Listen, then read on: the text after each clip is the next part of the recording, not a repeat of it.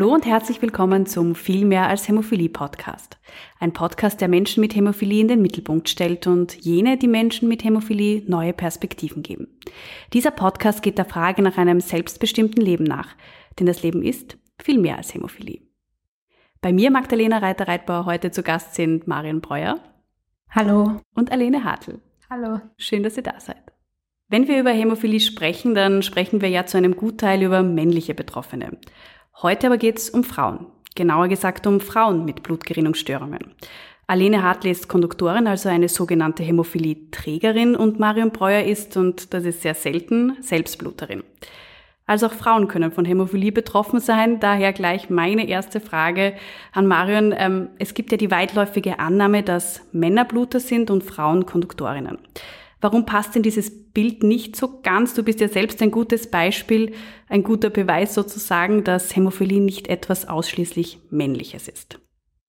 Genau, also unter Hämophilie äh, stellt man sich meistens Männer vor, weil Hämophilie A und Hämophilie B ähm, man eigentlich am häufigsten kennt und das sind eigentlich Faktor 8 und Faktor 9 Mangel.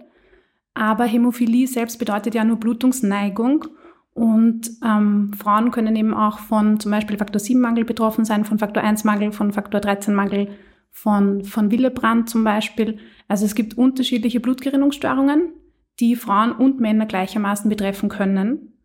Dazu möchte ich noch ganz kurz anmerken, Faktor 8 und 9 haben zwar meistens Männer, aber in Ausnahmefällen können auch Frauen die schwere Form haben. Das ist aber wirklich extrem selten. Allerdings können auch Überträgerinnen moderate oder leichte Bluterinnen sein. Also Frauen haben es genauso und wir wollen das jetzt bekannter machen.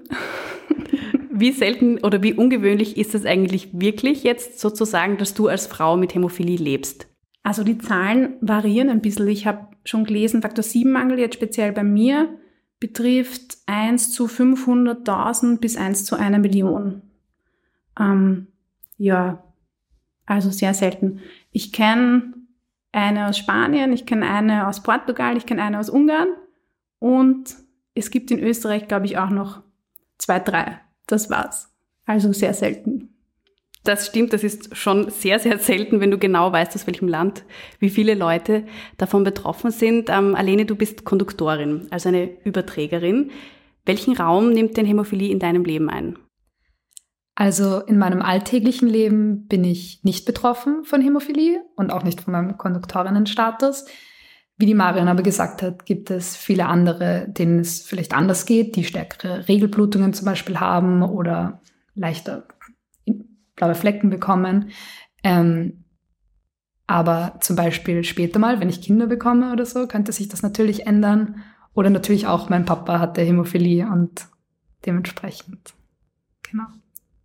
Marion, wie bist denn du oder vielleicht waren es ja auch deine Eltern draufgekommen, dass du mit Hämophilie lebst, dass du Bluterin bist? Bei mir war es so, dass ich als Baby, ich glaube mit drei Monaten circa, ein Hämatom, also so einen blauen Fleck, eine Schwellung am Handgelenk hatte. Und meine Eltern wussten nicht, woher das kommt und haben das dann anschauen lassen im Spital. Und so ist man dann draufgekommen, dass ich eben eine Blutgerinnungsstörung habe. Genau, und seitdem lebe ich damit. Und das ist bei dir vererbt, also von Geburt an, oder ist das spontan mutiert, oder wie, wie kann man sich das vorstellen, dass das auf einmal bei einer Frau auftritt, so in der Form? Ähm, bei Faktor 7 Mangel ist es so, dass beide Elternteile weniger haben müssen. Also das heißt, es muss schon mal zusammenkommen. Meine Eltern haben beide ein bisschen weniger Faktor 7. Die wussten das aber nicht, das merkt man auch nicht im Alltag. Aber wenn das zusammenkommt, dann gibt es eben die schwere Form. Und auch dann war die Chance eigentlich 1 zu 3 nur, dass ich es erwische aber ich habe es erwischt. Jackpot. Und genau, voll, ich soll Lotto spielen. Ähm, wobei, ob man nochmal so ein Glück hat, weiß nicht. Ja, also es muss, müssen beide Eltern ein bisschen weniger haben, dann kann das Kind eben auch die schwere Form haben. Und wie hast du denn das Kind das wahrgenommen?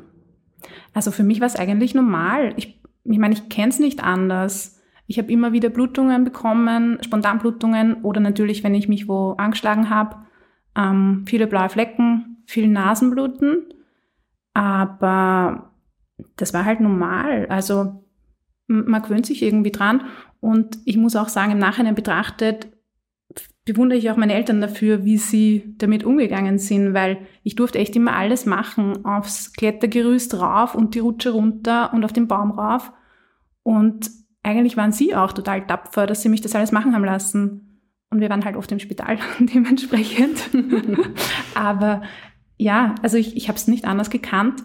Und natürlich manchmal, wenn man älter wird, fragt man sich dann schon, warum gerade ich, ähm, wenn man sieht, dass es auch anders geht. Aber ich denke mal, das macht mich auch zu dem Menschen, der ich bin und es gehört auch in gewissem Sinn zu mir. Ja. Wie hast du das dann als Kind äh, anderen Kindern oder als Jugendliche anderen Jugendlichen erzählt? Oder erklärt, vielleicht besser gesagt?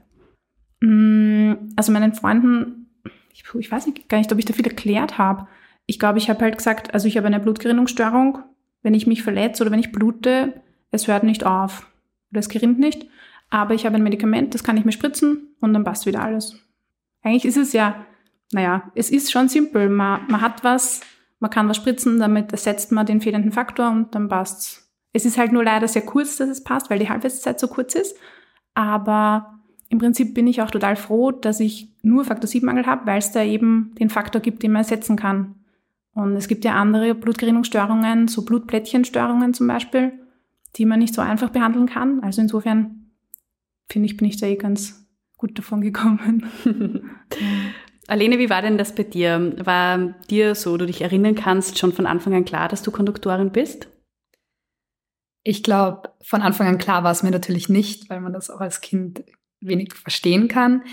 Aber ich habe immer mit der Hämophilie meines Papas gelebt und wir haben das ganz natürlich mitbekommen und das war ähnlich wie bei der Marion einfach der Alltag. Also mein Papa hat sich gespritzt, man hat offen drüber geredet. Wir sind zu Treffen von der Hämophiliegesellschaft gefahren. Wir haben viele andere Leute kennengelernt, die genau dieselbe oder andere Blutgerinnungsstörungen haben. Und dadurch war das irgendwie einfach ein Teil von unserem Familienleben auch irgendwo. Das heißt, du bist damit einfach aufgewachsen. Genau, ja. War das für dich etwas Besonderes im Vergleich zu Mitschülerinnen, Mitschülern? Ehrlich gesagt nein, weil man kennt sein Leben, wie man es halt kennt und wie man das erlebt. Und das war einfach ein Teil von meinem Leben und nicht anders, nicht besonders, einfach normal. Nicht nur Betroffene können Symptome haben, sondern auch Konduktorinnen. Das haben wir gerade ein bisschen angesprochen schon. Aber sie haben zumeist einen sehr milden Verlauf. Wie ist denn das bei dir, Aline? Also in meinem alltäglichen Leben merke ich das gar nicht, dass ich eine niedrigere Blutgerinnung habe. Ich weiß auch, dass sie bei 43 Prozent oder so liegt. Also schon jedenfalls geringer ist als bei ges gesunden Menschen. Ähm, aber natürlich, es gibt spezielle Fälle, wo das schon einen Unterschied machen kann. Also zum Beispiel bei Operationen, bei Geburt. Da muss man eventuell auch einen Faktor spritzen, auch als Konduktorin. Aber zum Glück bin ich bis jetzt davon verschont gewesen. Aber ja, genau. Also es gibt schon Fälle, wo Konduktorinnen das auch bemerken. Dann ist es gut, wenn sie es wissen, wahrscheinlich. Genau. Darf ich da vielleicht einhaken? Voll. Ich wollte gerade sagen, es wäre voll gut, wenn man seinen Spiegel weiß, seinen Basisspiegel, damit man eben im Notfall oder bei größeren Operationen auch darauf reagieren kann und vorbereitet sein kann. Ja, vor allem auch ähm, für behandelnde Ärzte oder so. Ähm, also meine Schwester hatte vor einigen Jahren eine Blinddarmoperation und ja, da hat das auch eine Rolle gespielt. Marion, du lebst äh, mit unter Anführungszeichen Einschränkungen im Alltag oder wie kann man sich das bei dir vorstellen? Ähm, eigentlich nicht bis jetzt zum Glück. Also ich kann schon alles machen, so tauchen, klettern, weiß nicht. Das geht schon alles ganz gut. Ähm, das Einzige, ich muss halt regelmäßig meinen Faktor spritzen, alle zwei Tage. Und wenn ich die Regelblutung habe, dann jeden Tag. Und das ist vielleicht die einzige Einschränkung, würde ich sagen, dass ich dann schon durch den hohen Blutverlust recht müde bin und natürlich, ja, die zeitliche Einschränkung durch das Faktorspritzen, aber das ist nicht, empfinde ich jetzt nicht als Einschränkung. Wir sprechen ja heute über Frauen mit Blutgerinnungsstörungen und es gibt Themen, mit denen sich Männer nicht oder vielleicht nicht in dem Ausmaß beschäftigen. Du hast gerade ein bisschen angesprochen. Das heißt Themen wie Menstruation, Schwangerschaft, Kinderwunsch und so weiter. Welche Auswirkungen hat denn Hämophilie auf Frauen neben so klassischen Gefahren wie Gelenkseinblutungen oder so weiter jetzt für dich als Frau oder für Frauen ganz grundsätzlich? Ja, ganz generell ist natürlich die Regelblutung ein Riesenthema, weil das monatlich stattfindet oder was heißt meistens sogar äh, nicht einmal monatlich, sondern kann auch alle drei Wochen sein, je nach Zykluslänge.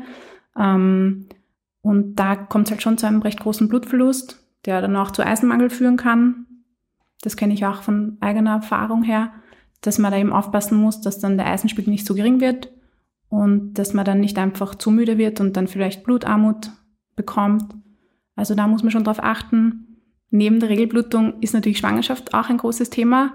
Also es ist schon mal nicht so leicht oder es kann schwieriger sein, schwanger zu werden und auch eben dann während der Schwangerschaft und bei der Geburt natürlich speziell auch kann sein, dass man spezi spezielle Behandlung braucht. Und auch diese Nachblutungen, also diese Postpartum-Bleeds, ähm, muss man natürlich beachten und im besten Fall sollte man da gut betreut werden von ärztlicher Seite. Ähm, ja, ich glaube auch später dann, da können wir jetzt noch nicht aus Erfahrung sprechen, aber bei der Menopause kann es auch noch mal vorher zu stärkeren Blutungen kommen oder auch, habe ich mir sagen lassen, zu Schmerzen, wo man dann nicht weiß, ist es eine Gelenksblutung oder hängt es schon mit der Menopause zusammen. Also ja, es betrifft schon ein paar Bereiche, wo Männer ein bisschen verschont sind. und deswegen wollen wir da eben auch speziell den Fokus drauf richten, weil Ärzte da einfach und Ärztinnen da viel mehr Bescheid wissen sollten, weil das schon wichtige ähm, und vor allem auch monatlich wiederholende Punkte sind teilweise. Und auch Punkte, die von 0 bis 99 Jahre natürlich ein Thema sein können. Ja, die beschäftigen uns ein Leben lang und im Prinzip äh, ich meine, gerade die Menstruation beschäftigt die halbe Weltbevölkerung. Also das ist einfach super wichtig. Ähm, welche vielleicht auch gerade frauenspezifische Fragen ähm, stellst du dir oder musst du dir vielleicht auch stellen im Alltag? Ähm, naja, ganz profane Sachen wie habe ich immer genug Binden und OBs oder Tampons dabei? Ähm, um nicht, weil natürlich bei einer Blutgerinnungsstörung die Regel schon sehr stark sein kann. Ähm, was muss ich mir noch stellen? Natürlich habe ich genug gespritzt. Mhm. Aber gut, das betrifft jeden, das ist jetzt nicht frauenspezifisch.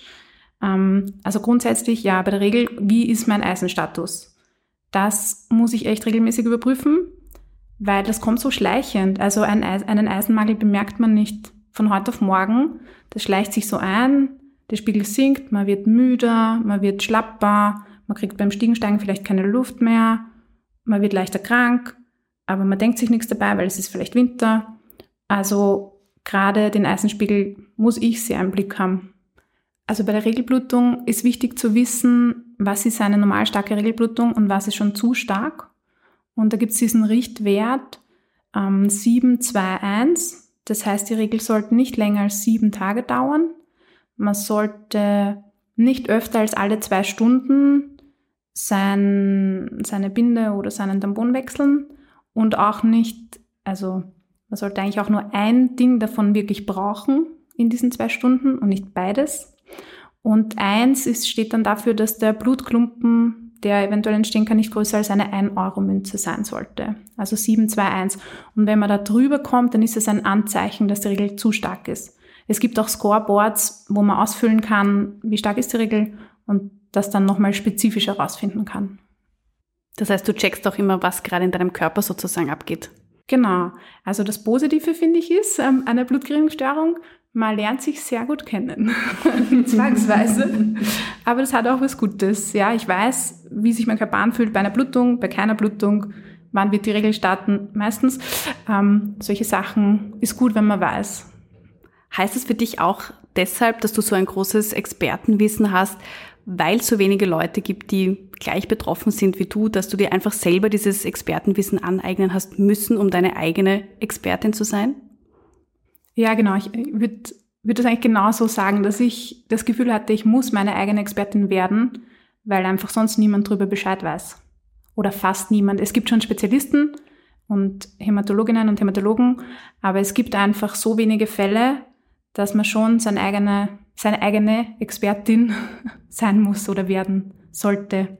Naja, und vor allem auch, weil halt gerade wenn es so selten ist, wie es ist, wenn du sagst, es gibt vielleicht zwei, drei, vier Frauen in Österreich, die davon betroffen sind, ich behaupte jetzt mal vage, Ärzte, die Dinge, die generell öfter vorkommen, Krankheiten, die öfter vorkommen, vielleicht dir eher zuordnen würden, aber du weißt, dass es anders ist. Ja, auf jeden so. Fall, ja. Und ich weiß auch, wenn ich eine Blinddarmoperation habe, dass ich meinen Faktor brauche. der Chirurg in einem Spital, das ich nicht nennen möchte, wusste das nicht und hat es mir auch nicht geklappt. Und das sind halt so Sachen, ja, man muss einfach wissen, was man braucht und du musst immer on top sein. Ja, weil es kann lebenswichtig sein. ja. Hm. Ähm, eine Frage, die sehr häufig an Konduktorinnen gestellt wird, Alena, ist die Frage, wie man mit, mit einem Kinderwunsch umgeht. Ähm, wie siehst denn du das Thema? Also, ich wünsche mir mal Kinder und ähm, mein, der, der Fakt, dass ich Überträgerin von Hämophilie bin, hindert das auf keinen Fall. Ich denke, das ist vielleicht eine etwas komische Ansichtsweise, aber es gibt viele Krankheiten und es kann auch immer spontan etwas passieren. Also nicht jeder, nicht jeder Hämophile ist ein Sohn oder eine Tochter von einem Überträger, einer Überträgerin, sondern es könnte auch eine Spontanmutation geben, wo das Kind hämophil wird oder irgendeine andere Krankheit bekommt. Und ich sehe und kenne viele Leute mit Blutgerinnungsstörungen, wie es ihnen geht, auch die Marion zum Beispiel oder die ganzen Burschen. Ähm, und die führen ein normales Leben. Also warum sollte mich das daran hindern, mal Kinder zu bekommen? Das heißt, es beeinflusst deine Lebensplanung glücklicherweise einfach nicht. Nein. Ähm, wie können denn Frauen und ihre Partner dem Thema Kinderwunsch begegnen? Weil es sind ja nicht nur Frauen, sondern auch Männer. Was würde die Männer raten? Also ich würde generell, glaube ich, den Menschen raten, sich nicht abhalten zu lassen. Ich glaube, man sollte keine Entscheidung aus Angst nicht treffen. Aber es ist natürlich, man muss sich schon bewusst sein, dass es möglicherweise ähm, spezielle Herausforderungen bringt. Aber wie die Alene schon gesagt hat, Garantie, dass alles gut läuft, gibt es sowieso nie im Leben. Und ich glaube, die Hämophilie ist einfach so gut handelbar, dass, dass man sich dann nicht abschrecken lassen sollte. Sehr schön. Und warum ist es denn für euch beide wichtig, dass sich auch Frauen mit Hämophilie beschäftigen müssen, sollen, können? Also ich glaube, Frauen sollten sich damit auseinandersetzen, weil sie es eben auch betreffen kann. Gerade bei Konduktorinnen, also Überträgerinnen von der Hämophilie, das wird gern übersehen, dass die auch einen niedrigeren Spiegel haben können und selber auch Schwierigkeiten haben können. Eben mit einer stärkeren Regelblutung, aber auch zum Beispiel bei einer Zahnextraktion. Und je mehr man da einfach oder je besser man da Bescheid weiß, desto besser kann man das Ganze dann auch handeln. Deswegen glaube ich, ist immer gut, ja, eh über sich selber und seinen Körper Bescheid zu wissen. Ja, was ich vorher schon gesagt habe, der Basisspiegel ähm, ist natürlich auch für Überträgerinnen interessant zu wissen. Das heißt, wie ist mein Spiegel, wenn ich gesund bin, wenn ich nicht krank bin, keine, keinen Riesenstress habe, nicht schwanger bin, nicht verkühlt bin oder so, wie, wie hoch ist dann mein Spiegel und muss ich eben im Bedarfsfall spritzen oder auch anders medikamentös eingreifen. Ich glaube auch, dass es einen Unterschied macht, weil natürlich auch Konduktorinnen haben einen niedrigeren Spiegel, wie du sagst, und niedriger als nicht von Hämophilie betroffene Menschen bedeutet ja auch, dass trotzdem irgendetwas fehlt. Es fehlt vielleicht nicht zu einem Ausmaß, wo man schwer betroffen ist, aber, und das ist auch irgendwie der Rückschluss zum Beginn, was wir zu Beginn gesagt haben, man kennt ja sein Leben und seinen Körper nur so, wie man halt ist. Und manches ist so, wie es immer war. Und dann weiß man vielleicht auch nicht, ob das der Idealzustand auch vielleicht ist. Und dann.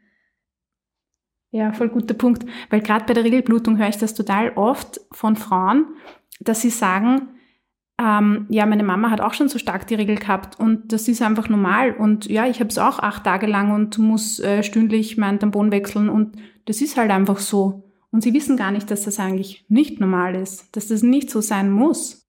Das ist auch ein spannendes Thema, ja irgendwie auch in die Richtung Gendermedizin. Werden Frauen und Mädchen seltener und später diagnostiziert? Auf jeden Fall. Viel später, meistens erst nach der Regelblutung. Das heißt, es kann sein, dass sie eine extrem starke Regelblutung haben, vielleicht sogar ohnmächtig werden, dann ein Trauma davon tragen, möchte ich schon fast sagen. Und danach werden sie dann erst diagnostiziert. Und bei Männern, ja, ist das im Normalfall viel früher es, ich kenne das ja auch von Konduktorinnen, die bereits Kinder haben, die Hämophilie haben, die überhaupt erst nach der Geburt ihrer Kinder und nach der Diagnose ihrer Kinder draufkommen, dass sie überhaupt Überträger von Hämophilie sind. Es gibt nämlich auch spontan mutierende Überträger, also Frauen, in denen es mutiert, zum Beispiel. Das heißt, es gibt ganz viele verschiedene Facetten, die für euch auch neu sind? ja, das habe ich mir noch nie überlegt. Also ich weiß, dass es Spontanmutationen gibt. Ich glaube, jeder dritte Fall. Thema Frauen, Mädchen werden zu spät diagnostiziert oder vielleicht auch nicht ganz ernst genommen mit ihren ähm, Symptomen, die sie vielleicht haben. Was muss sich denn da aus eurer Sicht ändern? Also im Optimalfall sollte das, glaube ich, mehr in der Ausbildung besprochen werden, dass auch Frauen Gerinnungsstörungen haben können, die eben auch schwer sein können und ihr Leben beeinflussen. Und dass Überträgerinnen eben nicht irgendwie abgeschasselt werden und es dann nur um die Kinder geht. Das ist natürlich auch wichtig, aber es sollte eben auch um die Mütter dann gehen. Und man sollte sich auch anschauen, spätestens, wenn man dann nach der Geburt draufkommt, man hat ein hämophiles Kind, einen hämophilen Sohn, ähm, eventuell oder eine hämophile Tochter, dass man dann sich auch die Familiengeschichte anschaut und schaut, wie geht's eigentlich den Frauen? Wie geht's ihnen mit der Regelblutung? Wie ging's, wie geht's ihnen mit der Geburt? Also ähm, da ist einfach viel zu wenig der Fokus noch drauf. Und ich merke es bei mir, wenn ich zum Arzt gehe oder zur Ärztin und sage, was ich habe, das kennt eigentlich niemand. Und es ist auch okay, weil es ist so selten. Ich verstehe, man kann nicht alles wissen, aber so dieses Basiswissen, auch Frauen können bluten, ich finde, das sollte eigentlich wirklich jede Ärztin und jeder Arzt wissen. Speziell Gynäkologinnen und Gynäkologen sollten das einfach am Schirm haben. Weil es gibt schon viele Gründe, warum man die Regelblutung zum Beispiel stark hat. Aber eine Blutgerinnungsstörung ist ein Grund davon. Und das ist natürlich kein kleiner Grund. Also, und kein unwichtiger. Ein ganz, ganz erheblicher über einen sehr langen Zeitraum eigentlich. Ja. Ähm, Marin, du bist Mitglied im EHC, im Europäischen Hämophilie-Konsortium und bei der österreichischen Hämophilie-Gesellschaft zuständig für den Bereich Frauen mit Gerinnungsstörungen. Warum engagierst du dich? Ähm, weil ich gemerkt habe, dass eigentlich sich in dem Bereich noch nicht so viel tut. Und erst habe ich mir gedacht, mh, hm, ich finde es blöd, dass es eigentlich immer nur um Männer geht. Und dann habe ich mir gedacht, ja, dann muss das halt ändern.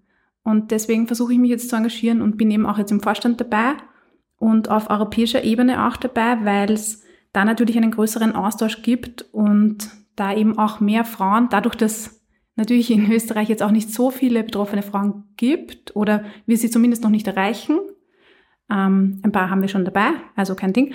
Aber auf europäischer Ebene ist das Ganze natürlich größer und deswegen versuche ich da mich eben auch auszutauschen, weil es da natürlich auch ein breiteres Spektrum gibt. Was schätzt du denn besonders am Austausch mit anderen Frauen, die ähnliche betroffenen Geschichten durchmachen wie du? Also ich finde es extrem hilfreich, weil man sich dann erstens mal nicht so alleine fühlt.